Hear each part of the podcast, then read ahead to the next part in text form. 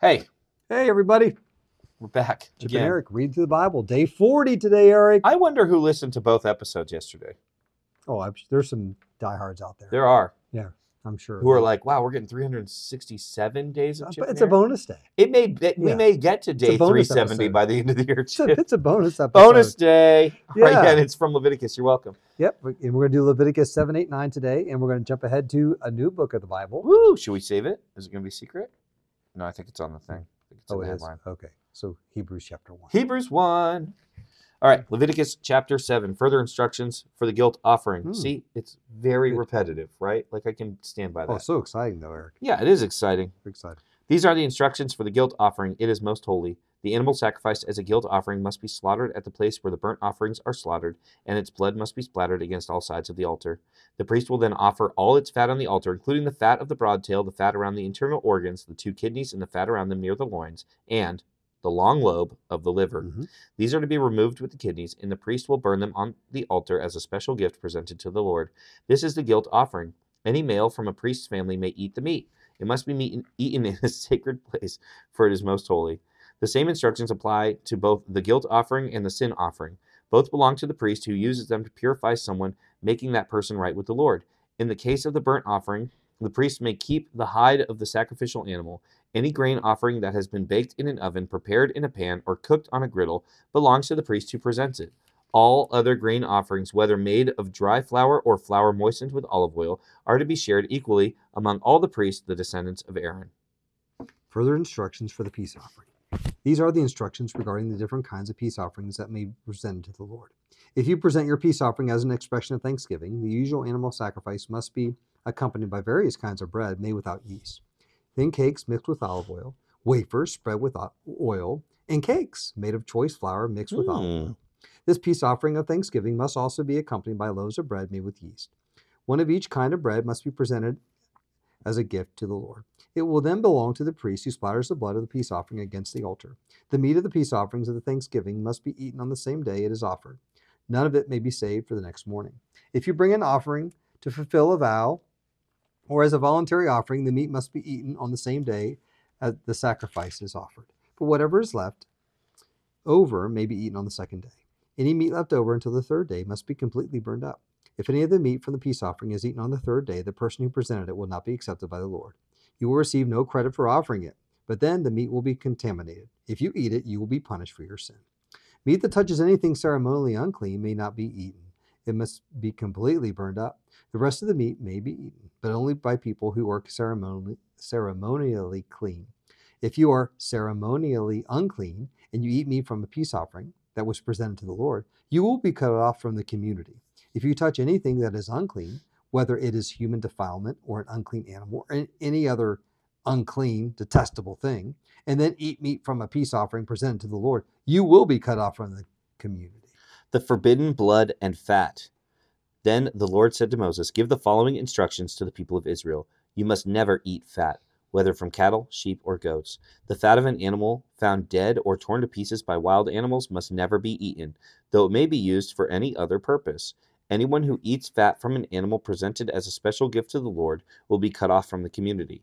No matter where you live, you must never consume the blood of any bird or animal. Anyone who consumes blood will be cut off from the community. A portion for the priest. Then the Lord said to Moses, give the following instructions to the people of Israel. When you present a peace offering to the Lord, bring part of it as a gift to the Lord. Present it to the Lord with your own hands as a special gift to the Lord. Bring the fat of the animal together with the breast, and lift up the breast as a special offering to the Lord. Then the priest will burn the fat on the altar, but the breast will belong to Aaron and his descendants. Give the right thigh of your peace offering to the priest as a gift. The right thigh must always be given to the priest who offers the blood and the fat of the peace offering. For I have reserved the breast of the special offering and the right thigh of the sacred offering for the priest. For the priest, it is the permanent right of Aaron and his descendants to share in the peace offerings brought by the people of Israel. This is their rightful share. The special gifts presented to the Lord have been reserved for Aaron and his descendants from the time they were set apart to serve the Lord as priest. On the day they were anointed, the Lord commanded the Israelites to give these portions to the priests as their permanent share from generation to generation.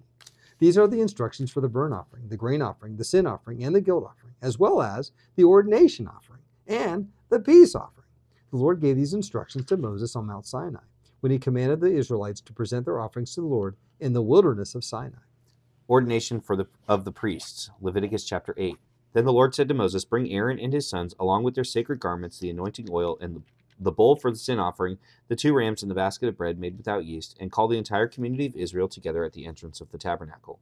So Moses followed the Lord's instructions, and the whole community assembled at the tabernacle entrance. Moses announced to them, this is what the Lord has commanded us to do. Then he presented Aaron and his sons and washed them with water. He put the official tunic on Aaron and tied the sash around his waist. He dressed him in the robe, placed the ephod on him, and attached the ephod securely with its decorative sash. Then Moses placed the chest piece on Aaron and put the Urim and the Thummim inside of it. He placed the turban on Aaron's head and attached the gold medallion, the badge of holiness, to the front of the turban, just as the Lord had commanded him. Then Moses took the anointing oil and anointed the tabernacle and everything in it, making them holy. He sprinkled the oil on the altar seven times, anointing it and all its utensils, as well as the wash basin and its stand, making them holy. Then he poured some of the anointing oil on Aaron's head, anointing him and making him holy for his work. Next, Moses presented Aaron's sons. He clothed them with in their tunics, tied their sashes around them, and put their special head coverings on them, just as the Lord had commanded him. Then Moses presented the bull for the sin offering. Aaron and his sons laid their hands on the bull's head, and Moses slaughtered it. Moses took some of the blood with his finger, and with his finger he put it on the four horns of the altar to purify it. He poured out the rest of the blood at the base of the altar. Through this process he made the altar holy by purifying it.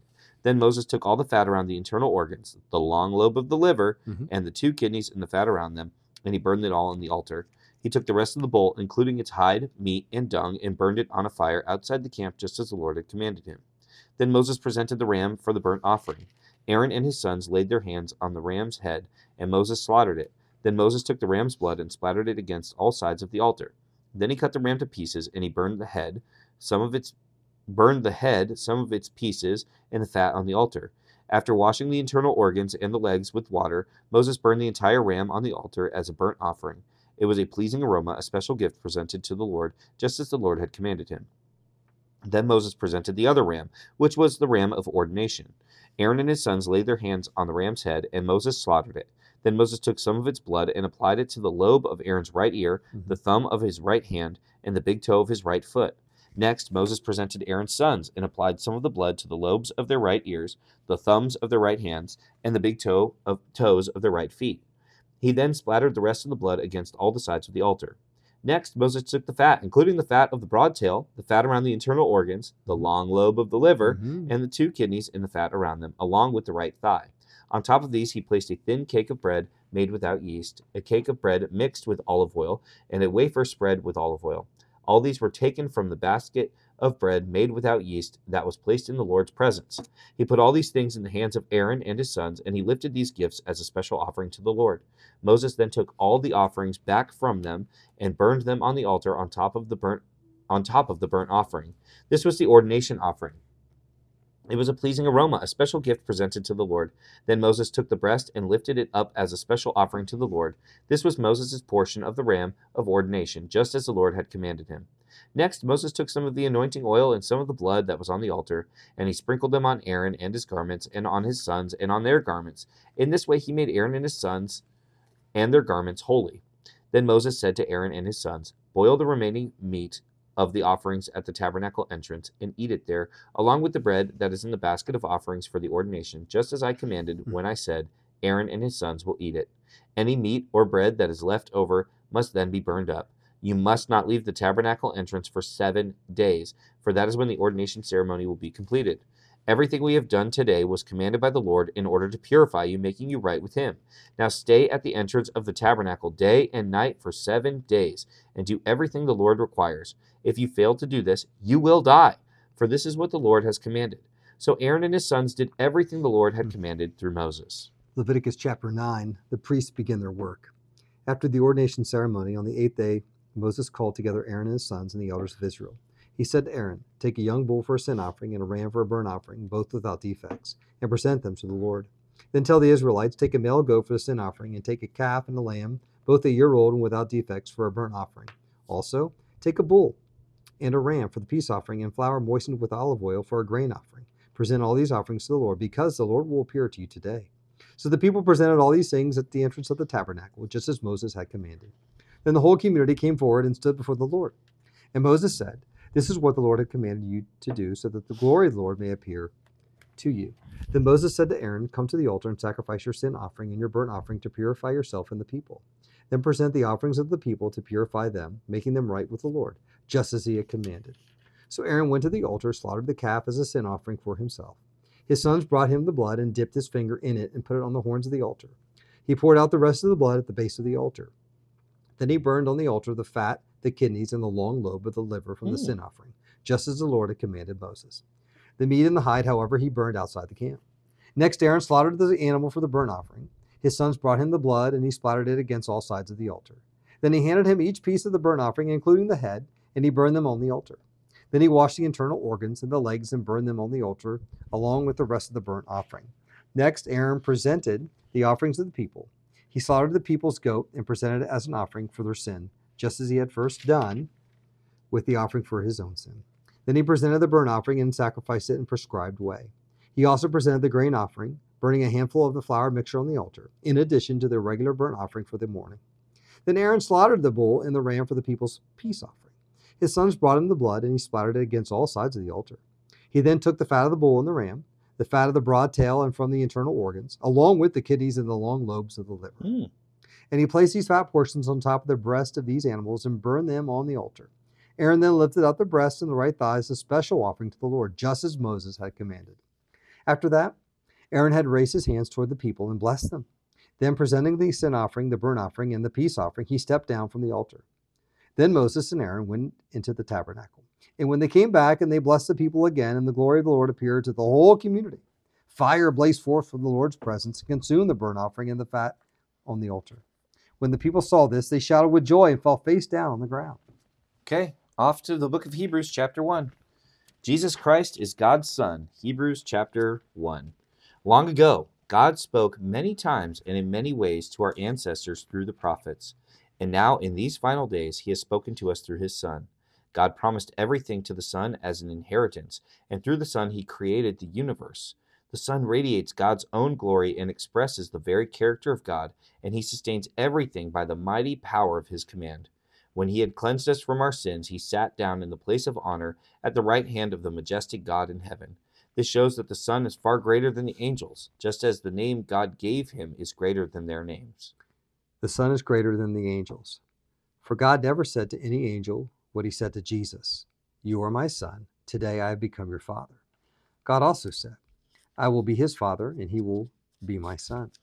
And when he brought his supreme Son into the world, God said, "Let all God's angels worship him." Regarding the angels, he says, "He sends his angels like the winds, his servants like the flames of fire." But to the Son, he says, "Your throne, O God, endures forever and ever. You rule with the scepter of justice. You love justice and hate evil. Therefore, O God, your God has anointed you, pouring out the all the oil of joy on you more than anyone on anyone else." He also says to the Son, "In the beginning, Lord, you laid the foundation of the earth and made the heavens with your hands. They will perish, but you will remain forever. They will wear out like old clothing. You will fold them up like a cloak and discard them like old clothing. But you are always the same. You will live forever." And God never said to any of the angels, "Sit in the place of honor at my right hand until I humble your enemies, making them a footstool under your feet." Therefore, angels are only servants, spirits sent to care for people who will inherit salvation. And, and that, that is our reading, reading today. today. That is our reading on this very day. It's the only time I've read it today, this week, whatever. And that's new. Yeah. I'm trying this thing where I'm yeah. only reading each day once. That's a good idea, Eric. Yeah. It's really yeah, saving me I a know lot of time. You love it, but yeah. Uh, man. I love the book of Hebrews, and as we read through Leviticus, I'm like, this is going to be so, so... Lock in what we read in Leviticus today. Yep. Lock it in, because it, it is in. going to be so important yep. as we get further into Hebrews. Yep. So important. Okay, but we read all that. Two questions in mind, Chip. How does this help you love God more? And then I will answer, how does this help me love others more or better? Okay. So how does this help you love God more, Chip, or better? This helps me love God more because God is holy. Mm-hmm. And he... goes to great lengths, we see this in Leviticus, to preserve his holiness. Mm-hmm. And because God is holy, will always be holy, set apart from us and sin, he alone is in a category all by himself. Um, I love him more because I have a God that is not like me. You know, he is above me and he's reliable. I'm not. You're not. Others are not. People are not. Mm-hmm. Um, he's above all things, and he's provided Jesus Christ, his son, who is God, who is also holy, who gave his life for us as a sacrifice and sat down in the place of honor uh, for us, not the angels or anybody else, you know. And so I love that about God, that he is holy. He preserves his holiness. And so we can trust in a holy God, and can, we can strive to be holy like he is holy. Yeah. And he sets the benchmark. He is the standard. There's no one ever like him and will be ever be like him. And that's our God, who chose us, who has delivered us, rescued us, forgiven us through his son, Jesus, the perfect sacrifice, whose enemies are a footstool for his feet. I love that. I'll be honest with you. I am, I don't know if it's just because I'm flustered from doing the wrong day ten minutes ago or whatever. Um, I don't know if it's that, or maybe I'm just having a block of some kind. I'm having a hard time coming up with how this helps me love others more. I have a lot of how this helps me love God more. Sure. But I am struggling with how this helps me love others more. But I will say, mm-hmm. there was no way for the priests to do all the work of purifying Israel. Let me explain that, because it sounds like I'm contradicting scripture. Okay. They didn't go knocking on the doors of every person in Israel. Yeah. Right? They didn't do that. No. They didn't go shaking people down for, hey, you know, it's time for you to do your sin offering, you yeah. know. Come on. There is a certain amount of autonomy mm-hmm. and responsibility that's expected from the people of Israel, and that allowed the priests to do their jobs, and the priests doing their jobs is what allowed the people of Israel to have their forgiveness of sins in that hmm. in that atonement. So I just think, man, I don't know how to phrase it to say that this helps me love others better, but we all have a role to play. And it is not the job of, no matter if you go to First Baptist Church, Harvest Church, some other church somewhere in the country, whatever, yeah. it is not the job of your pastor or your your favorite small group leader or whatever other leader you have in your church to go shake you down. Hmm. To get you um, to what you're supposed to be doing, the, right. the bare minimum stuff, right? Um, we're supposed to equip you. Mm-hmm. And then from there, it is up to you. So it's yeah. the same as the priest. Not that our roles are the same as the priest, because they're really not. And we'll see that in Hebrews, that oh, yeah. everyone's a priest. Yeah. Um, but, you know, our job is to equip you, to empower you, to be the ones that you can go to, to help you get on track with God. And then you have to do the work of it. So I guess, man, I can help. I can love others more as a pastor. I can love others more by equipping people to, like, uh, doing my job to a level that equips you to do your job. And you can love us, your pastors, your leaders, your teachers, your whatever. You can love them more by taking the responsibility for the side of it that's yours. Mm. And uh, yeah, so maybe that's what I'm going like to go that. with today. So yeah, you got there. It's good. Yeah. All right. I knew if I started talking, something would yeah, come out. It comes out. Yeah. All right. Hey, who knows what's going to happen tomorrow? We might all read right. that again. Yeah, and we might be flustered again. Who knows? Yeah, oh, dude, I am flustered. I'm telling you. That's all right. It's fine. Hey, but I love doing this. this. We love it. He loves it. I love it. Yeah. We yeah. all love it. Because we love you guys, whether we know you or not. Yeah. We love you, and we want to, like I just said, equip you. Equip to live mm-hmm. out your faith Amen. and live out what, what the high calling you've been called to. So. You do your part, we'll do our part, and that includes being back tomorrow to read something. Can't wait. All right. Bye, guys. Bye.